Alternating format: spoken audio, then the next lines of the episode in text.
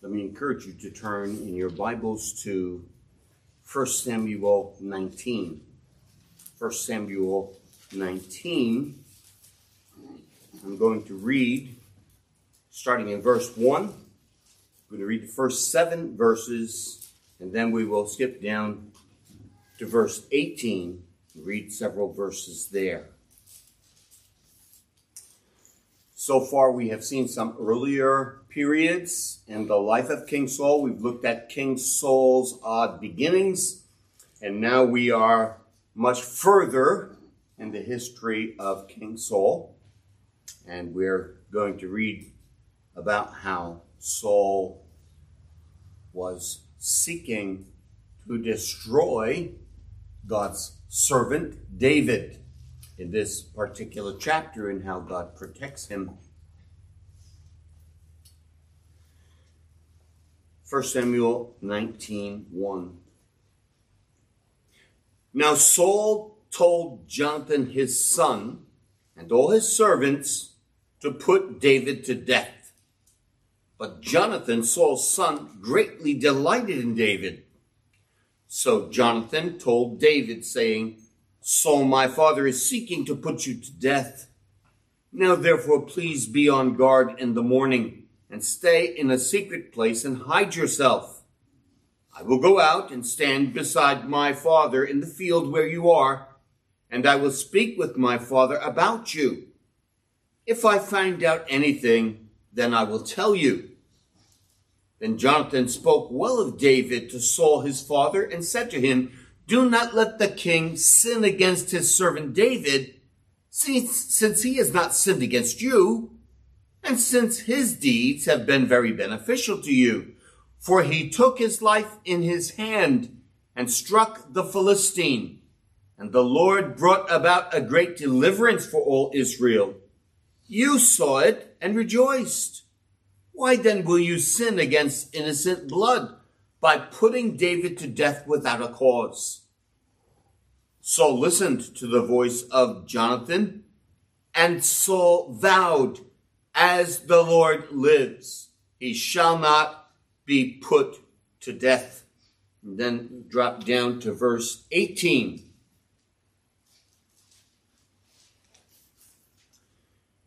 Now David fled and escaped and came to Samuel at Ramah and told him all that Saul had done to him. And he and Samuel went and stayed in Naioth.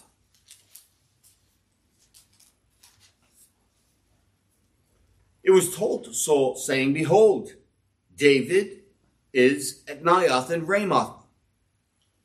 Then Saul sent messengers to take David but when they saw the company of the prophets prophesying, with Samuel standing and presiding over them, the Spirit of God came upon the messengers of Saul, and they also prophesied. When it was told Saul, he sent other messengers, and they also prophesied. So Saul sent messengers again, the third time, and they also prophesied. Then he himself went to Ramah and came as far as the large well that is in Secu. And he asked and said, Where are Samuel and David? And someone said, Behold, they are at Naioth in Ramah.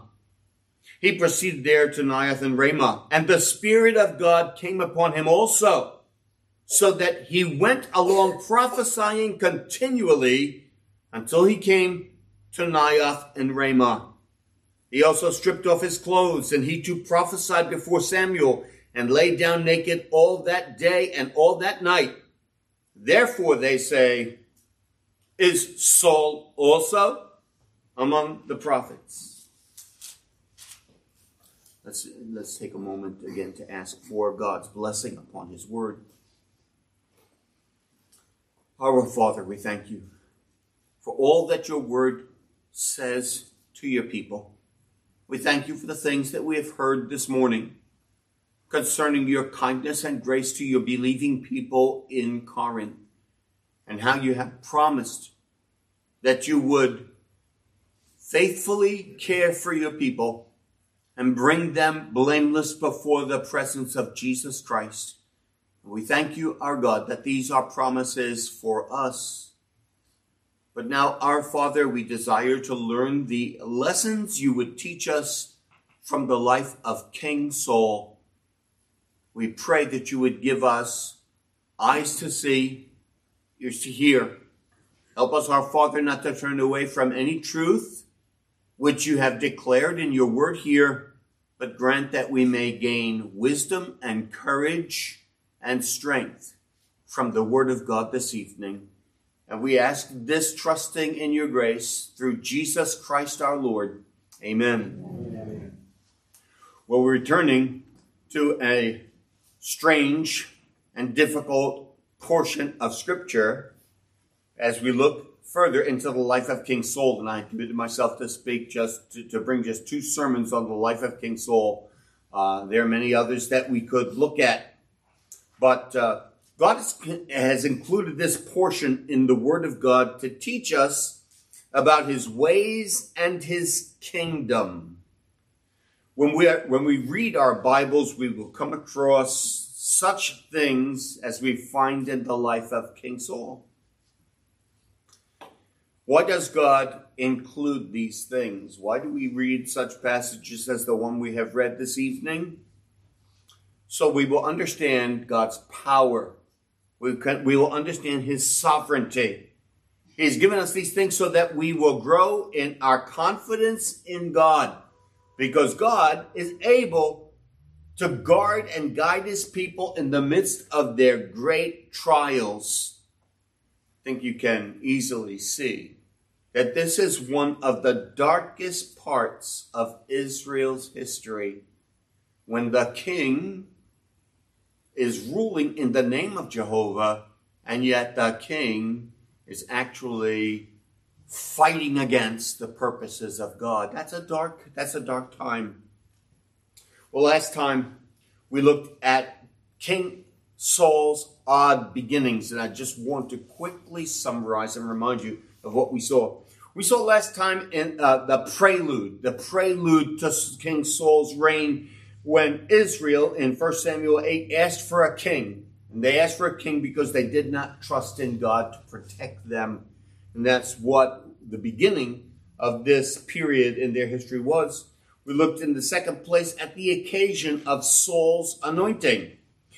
We saw how God brought Saul into contact with Samuel, how God had told Samuel the day before Saul came that he was on his way we saw why Saul was in Ramah. Saul was not initially in Ramah to, to look for the prophet, to find the will of God, but he had been sent by his father to look for missing donkeys.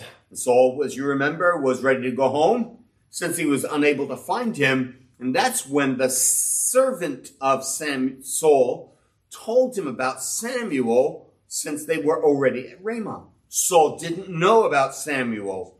And when he met Samuel, the prophet had hinted that he would receive the best Israel could offer. And then, uh, again, in this uh, occasion of his anointing, we, uh, we saw that um, Saul was a reluctant king. Saul had anointed him, Saul had given him directions, and when it came to anointing time, he hid himself among the baggage. So Saul was an, a, uh, a reluctant king. The, the, the, last thing that we looked at last time was about the anointing and the sign. There was there were there were meetings, meetings that that Saul was going to have with certain men, certain prophets. That happened uh, as prophesied by Samuel, and Saul prophesied. Interesting, isn't it? That we see at the beginning.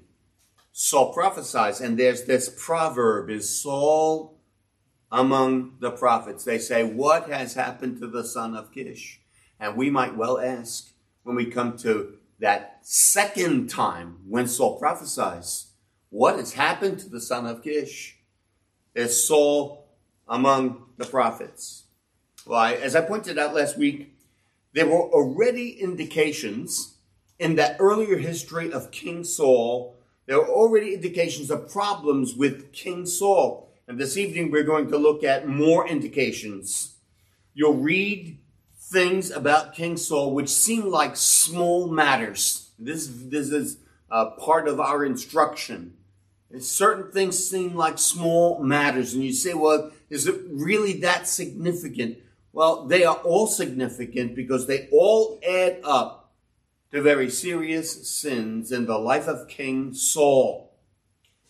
King Saul was, for example, unwilling to take his role. He was a reluctant king. King Saul was unconcerned with his own partial obedience. He did some things that God said, but other things that God said he was he was not concerned to do. So he was a man guilty of partial obedience. Again, that's one of the lessons that we we ourselves need to take heed to. The seriousness of partial obedience. King Saul was also self-willed. King Saul was willing to plot his own course apart from the word of God. These are things we'll see again this evening uh, about these dangerous sins of King Saul, and then we'll take some, some lessons for ourselves. So I want to bring up three things this evening, again, with this later period of the life of King Saul. And we're going to start with an incident of a small army. A small army. We need to remember Saul's task and his resources. Saul was anointed king in order to secure the nation according to God's directions. Look back, please, at 1 Samuel 9. 1 Samuel 9 and verse 16.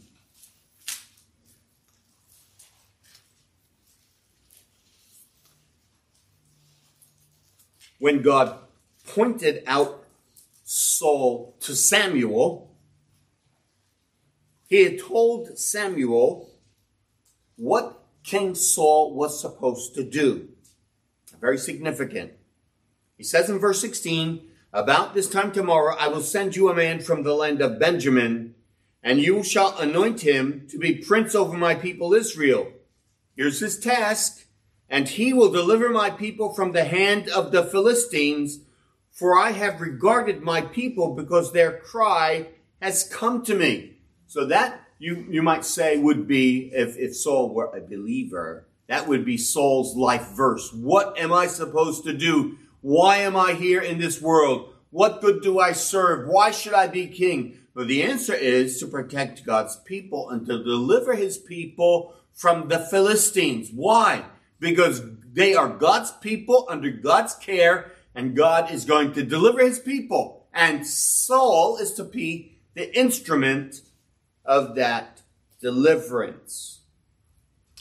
Now, the first battle that Saul fights is actually not with the Philistines at all. He fights with the uh, Ammonites at Jabesh Gilead in First Samuel chapter 11, and we want to look at a, a, one or two things here which are very significant uh, about this. He goes to, uh, the, actually, this is the king in First Samuel, uh, 1 Samuel 11, 1, who scares Israel in the first place. It's Nahash, the Ammonite. He came up and besieged Jabesh Gilead, one of the towns of uh, Israel, and um, the people in Jabesh Gilead are ready to surrender to Nahash, but Nahash has a very unreasonable and unreasonable uh, demand of them. Come out and I'm going to take out one of your eyes, and thus I'm going to humiliate you and Israel. So Saul hears the report of this event, this threat of Nahash the Ammonite and the Ammonites, and he succeeds in defeating them and delivering Jabesh Gilead. So this is this is a hopeful, a hopeful sign that Saul is ready to fight, and Saul's strategy works. God blesses him, and he succeeds in delivering Jabesh Gilead. One of the things we learn in 1 Samuel 11 is his resources, the resources that he has. Um,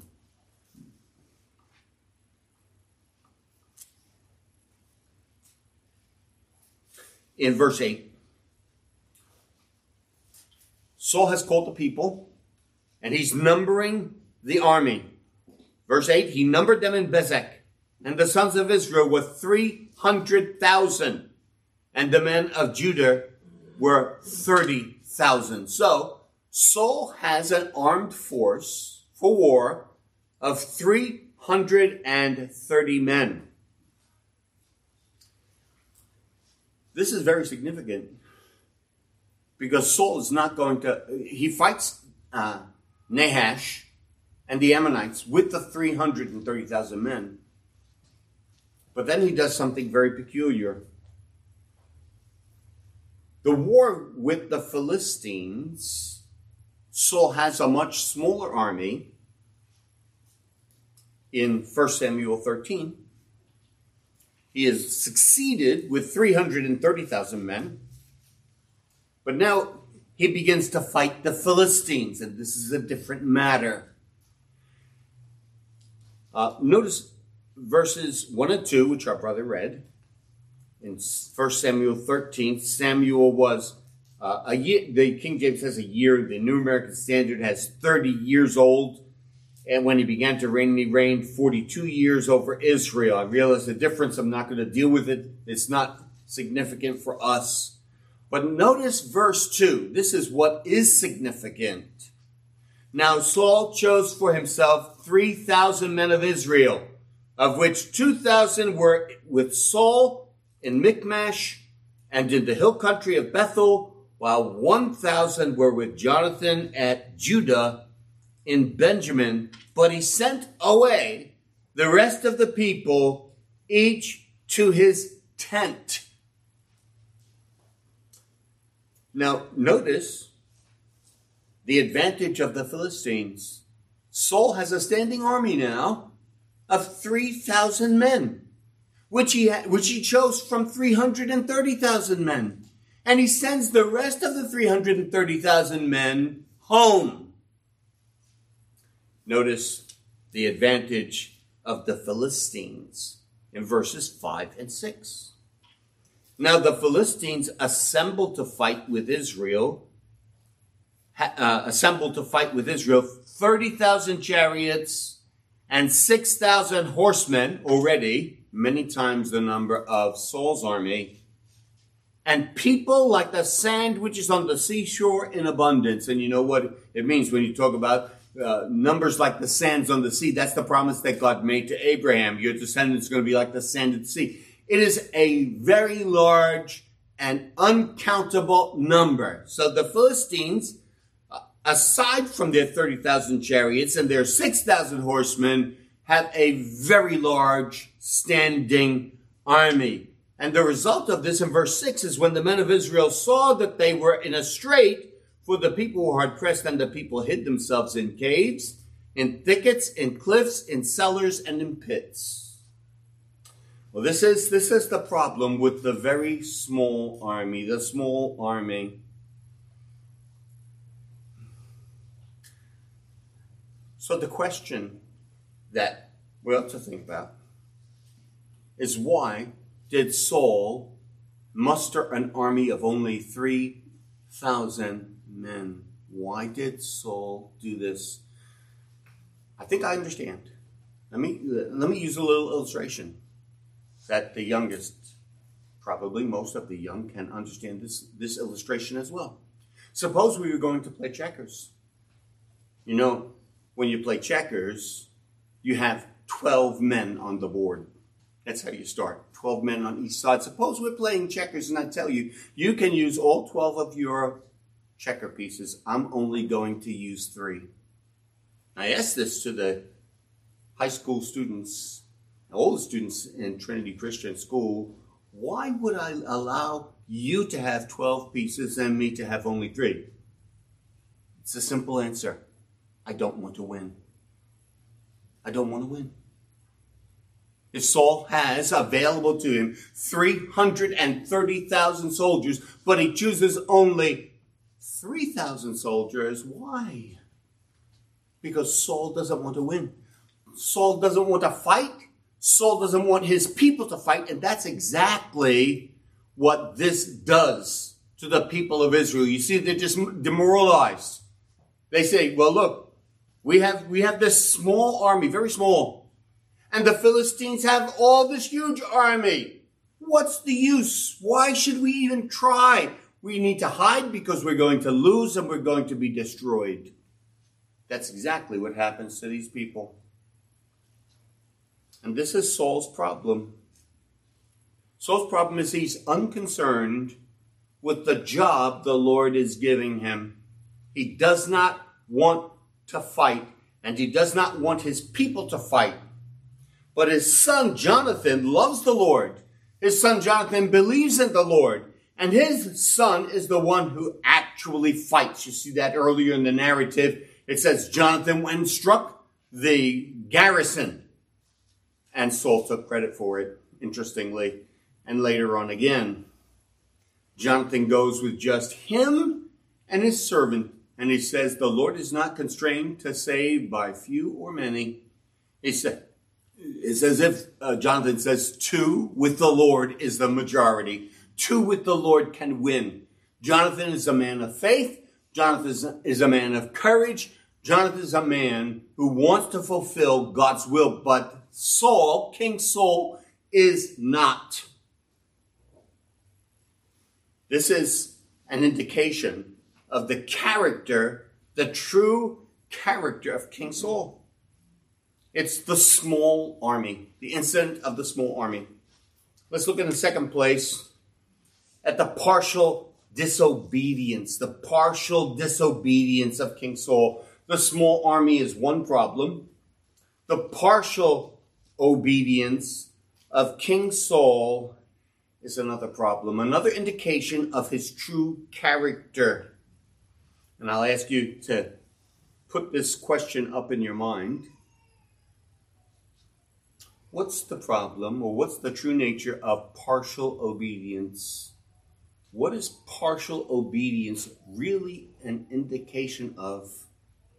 Well, well it's, a, it's an easy question, right?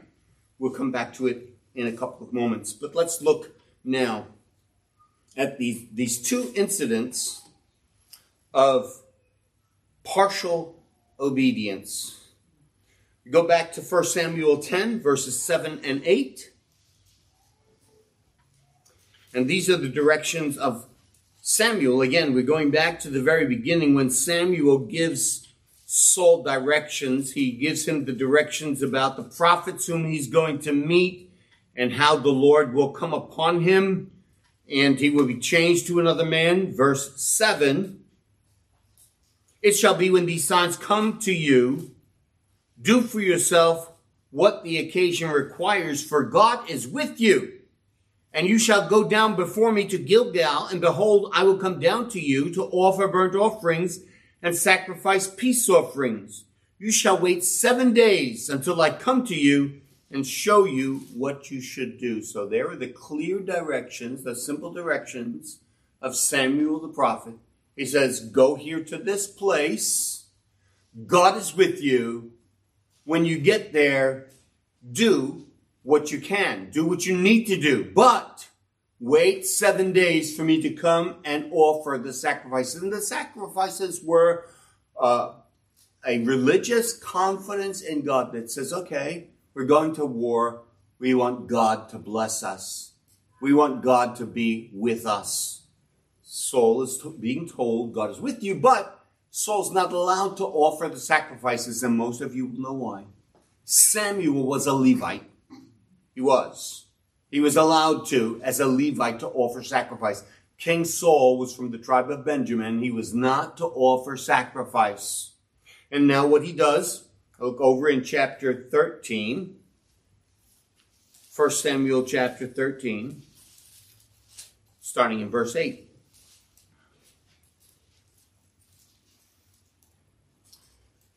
Again, here's Samuel, Saul, with a small army by his own doing.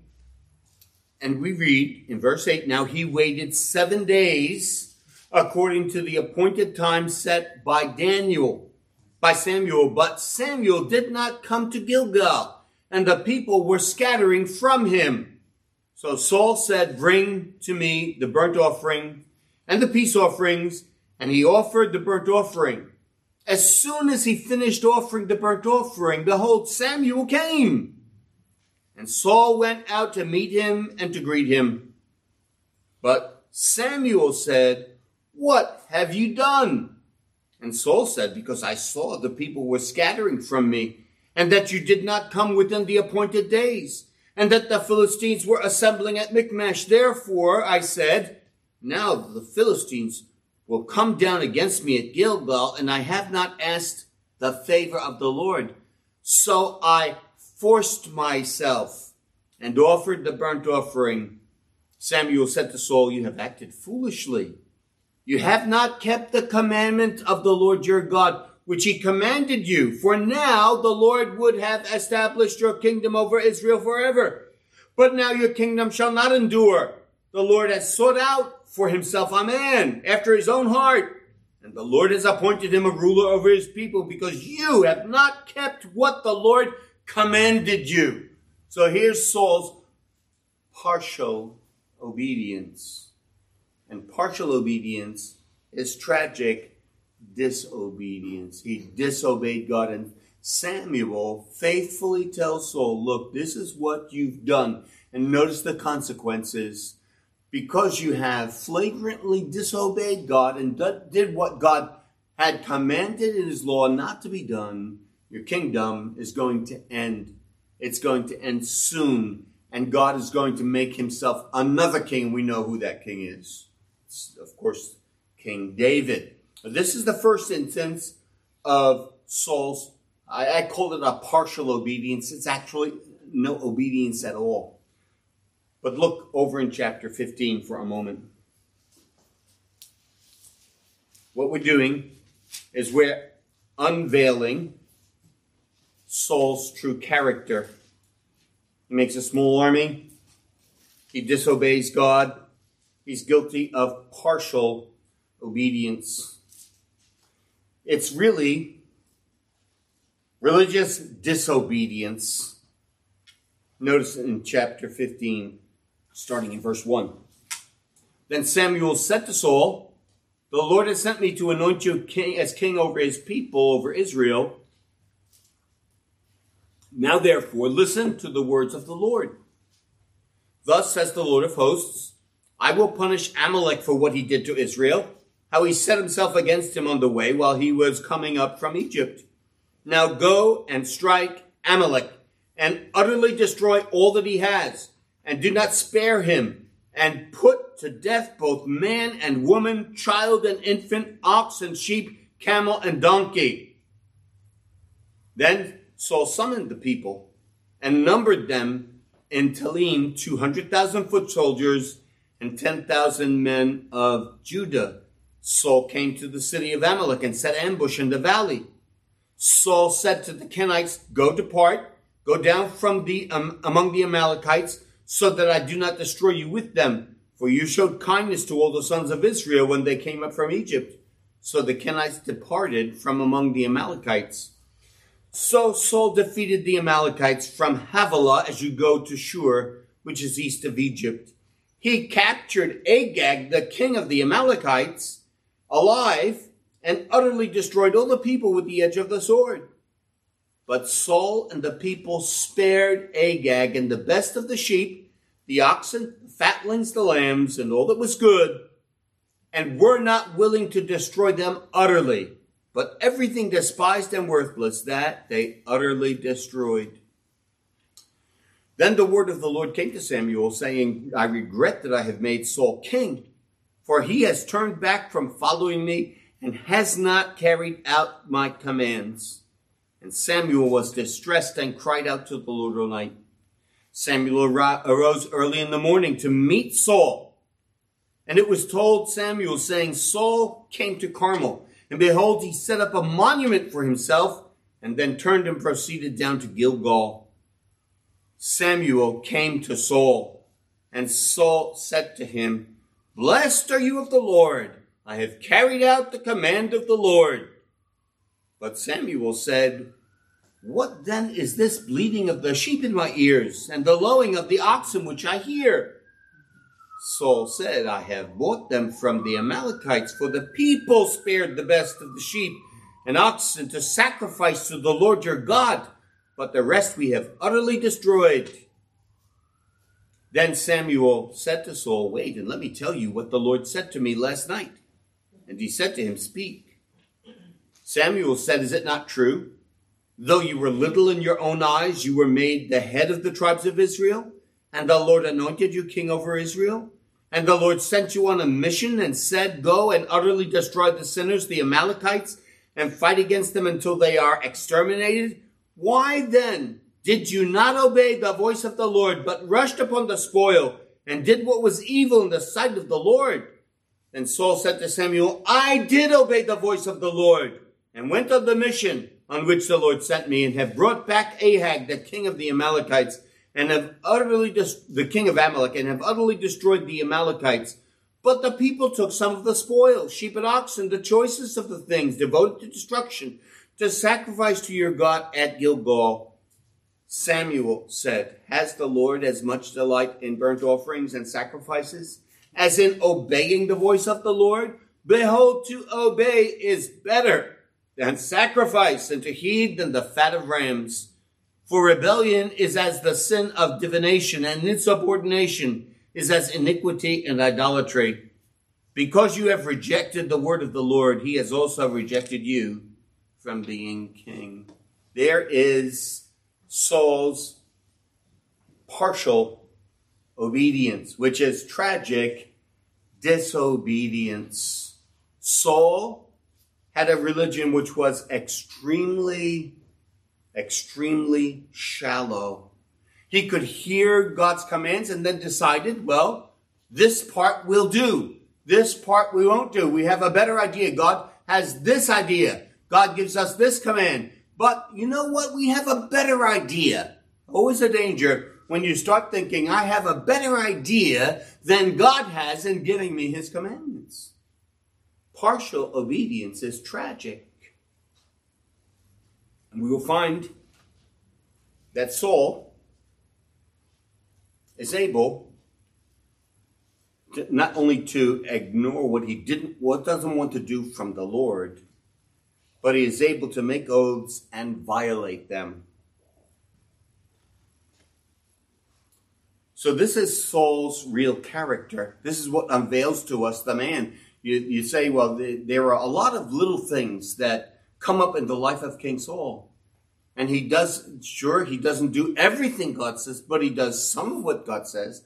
Again, disobedience, partial obedience is actually tragic disobedience. And this forfeits the kingdom for King Saul. So, when we take these facts, we think back upon the things that we have seen about the scriptures it reinforces for us what we have been studying about the importance of God's Word. Be sure that you know what God's will is. If you're going to obey God and you're going to be His servant, you need to know the Scriptures. You can't be ignorant of God's will. And when God makes His will clear, then our responsibility is to go and do the things that God says. Don't think that you know a better idea than what God tells you to do. And there are multitudes of people this day who name the name of Christ, who say that they are Christians, and they are guilty of partial obediences. Only some. This, this idea, I, I like this idea of, uh, uh, uh, going to church every Sunday, going to church and worshiping God among the company of his people. I like that. But, you know, uh,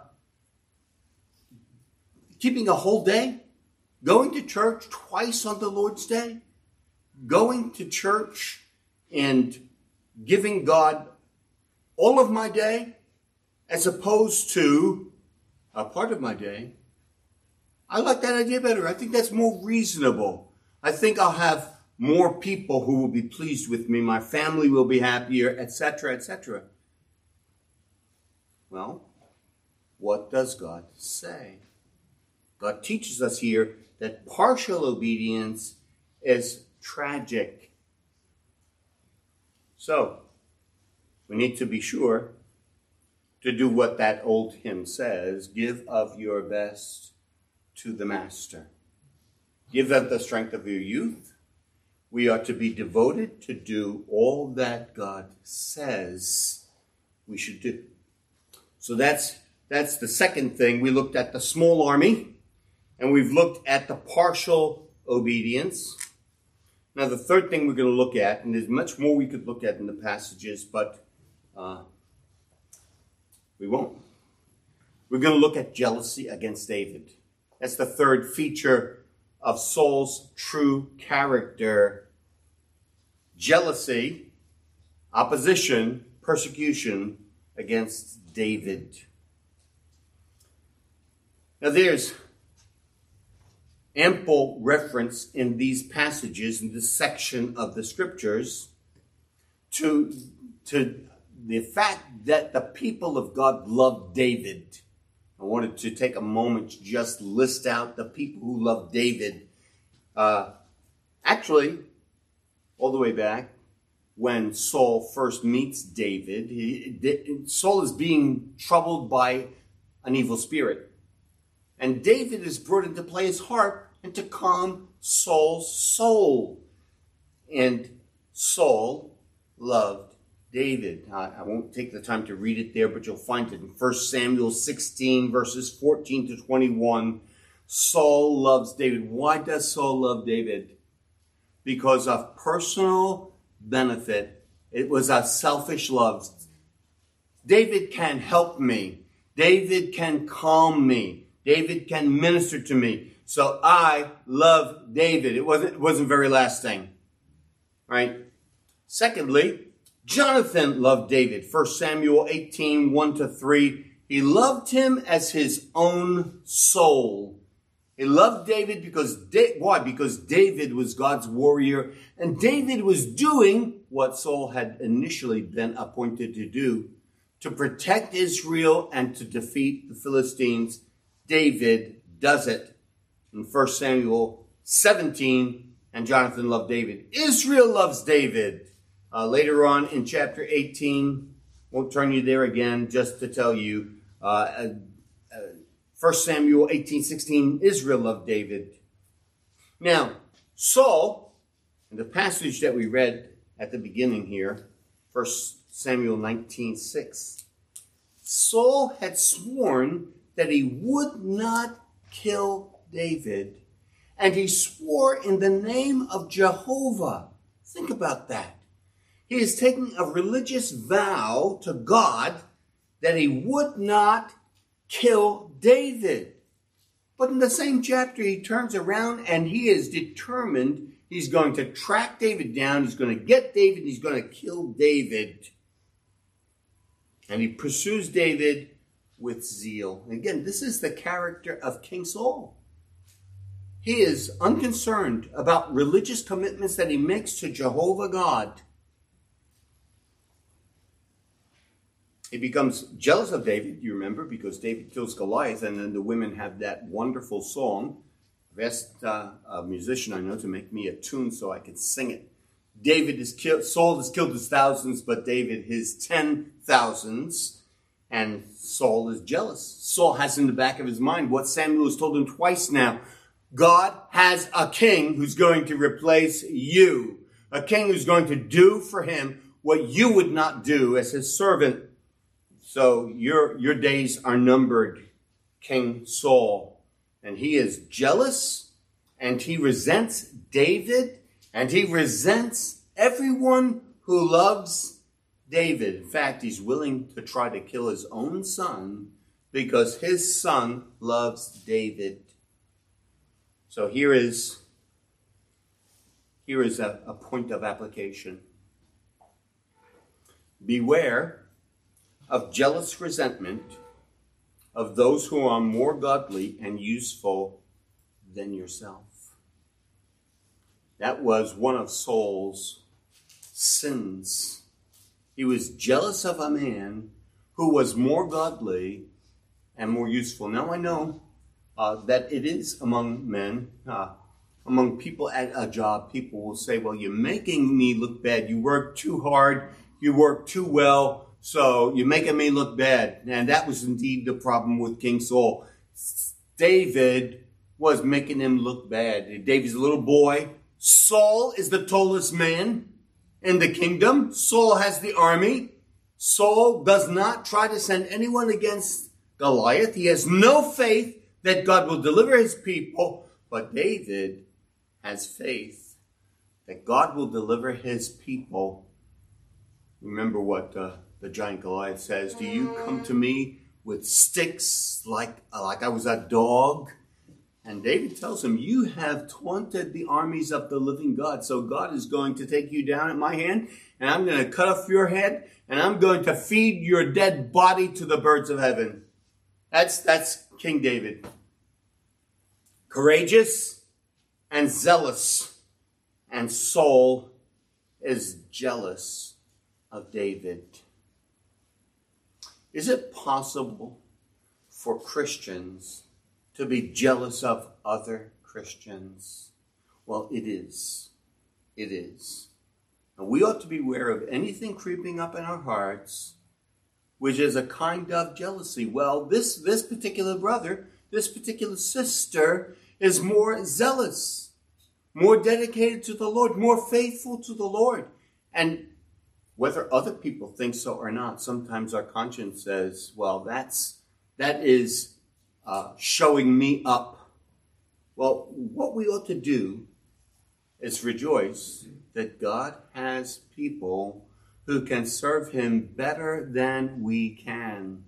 And we ought to rejoice in them. We ought to love them.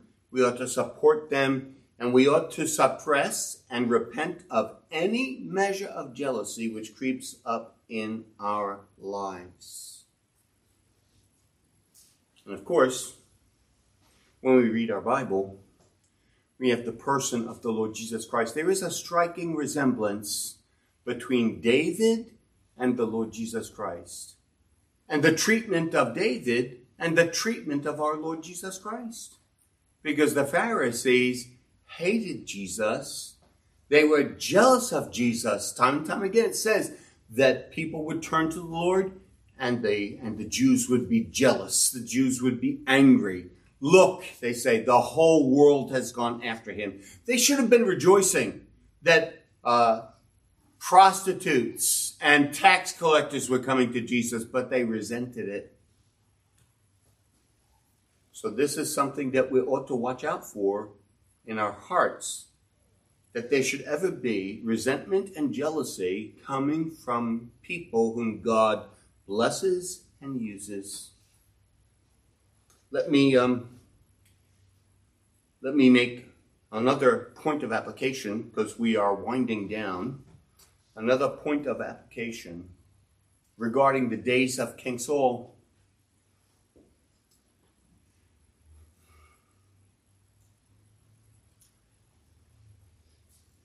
These were very dark days in the kingdom of God when King Saul is king and the, and the thing which he most desires to do is to destroy King David. Very dark days. Fortunately, Jonathan had the kind of faith that says, You're going to be king, and I'm going to be next to you. My father knows this also. And so here's, here's my application. In the dark, darkest days of your life, when it seems like the most powerful people are people who don't love God but who hate God, never give up your faith. Never give up. Never give in to unbelief. It would have been very easy for men like David to give up in unbelief, Jonathan to give up in unbelief. And David almost did. But Jonathan never did. Never give up on your faith. You're, you're being taught, especially those of you who are younger, you're being taught to believe in the Lord and to love the Lord and to serve the Lord with your life. And it's not getting any easier because the media is against the Bible and against the Lord Jesus Christ. Most people you meet with in your public life don't want to hear the gospel and don't believe in God. And you might say, well, it'd be easier, it would be easier not to, to serve Jesus Christ. But you should never give up. Never give up. Because this is the point. All during the life of King Saul, God is still in charge. God is still establishing his program. God is still bringing to his people the one who will be a king after his own heart. God is sovereign. God is in control. God is able to work all things together for good. Whether it's political leaders, cultural leaders, people of influence, we must never give up. We must never give in to unbelief and service to the Lord.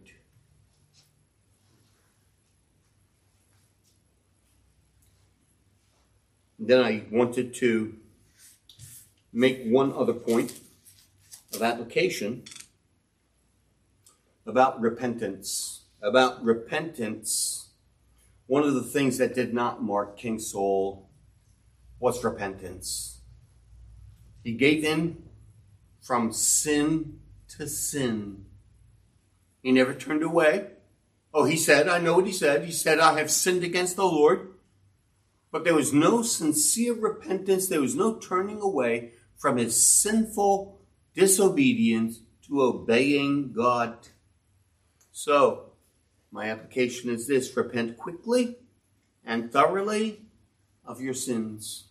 Don't minimize your sins. Look upon your sins, think about them seriously, confess them to the Lord, and ask for His forgiving grace and His sanctifying grace. Because once you go down the road of sin, sometimes it seems relatively easy. It's, a, little lie it's a little deed which nobody else sees. But I've heard this before that sin is invasive. Sin is a cancer. Sin will take you farther than you intend to go. You'll never know where one sin will lead if you don't repent of it. It will take you farther. You say, I'm only going to do this. Sin will take you farther than you want to go it will keep you from the Lord longer than you intend. You say, well, I'm, I'm just going, I'll turn right back around just a little bit and then no more. Well, you don't have that kind of power to control sin yourself. God does, but you don't. And sin will cost you more than you ever intended to pay when you begin sinning. That's the seriousness of sin. So, don't be like Saul repent of your sins quickly and thoroughly, and remember the Savior whom you have. It's the Lord Jesus Christ, and the Lord Jesus Christ is able to forgive us our sins. The Lord Jesus Christ is able to turn us into the path of obedience and make us steadfast in his ways. And therefore, you may and you should repent of your sins quickly. I will say one other thing and then I'll be done. I promise. Beware of selfish love. Beware of selfish love. I know a man who said, very seriously, he says, I love those who love me. He was very serious and he thought it was a very good thing to say. I love those who love me. I love those who pray for me. I love those who do things for me. That is a selfish love, contrary to the gospel of Jesus Christ. Remember the words of the Lord Jesus Christ? If you love those who love you, what do you more than others? Do not even tax collectors do the same? Matthew 5 46. You have an obligation to love your neighbor as yourself. You have an obligation, a reasonable obligation to love the people of God because they are the people of God. They may not be like you in habit. They may have different tastes than you have. If they are God's people, you ought to love them, not for what you can get from them, but because they are the people of the Lord Jesus Christ. That will keep us from many sins and from many uh, tragic falls because we love the people of God. May God help us by His grace to take heed to these lessons. Let's pray. Our Father, we thank you, although these have not been pleasant things to reflect upon yet, you have put them in your word for our teaching, for our edification, in order that you may direct our feet. And we do pray that you will help us. Help us to see the danger signs of jealousy and of selfishness and of partial obedience. Help us to repent of them quickly and thoroughly. Cleanse us by the blood of Christ from all of our sins and lead us in the paths of righteousness for your name's sake.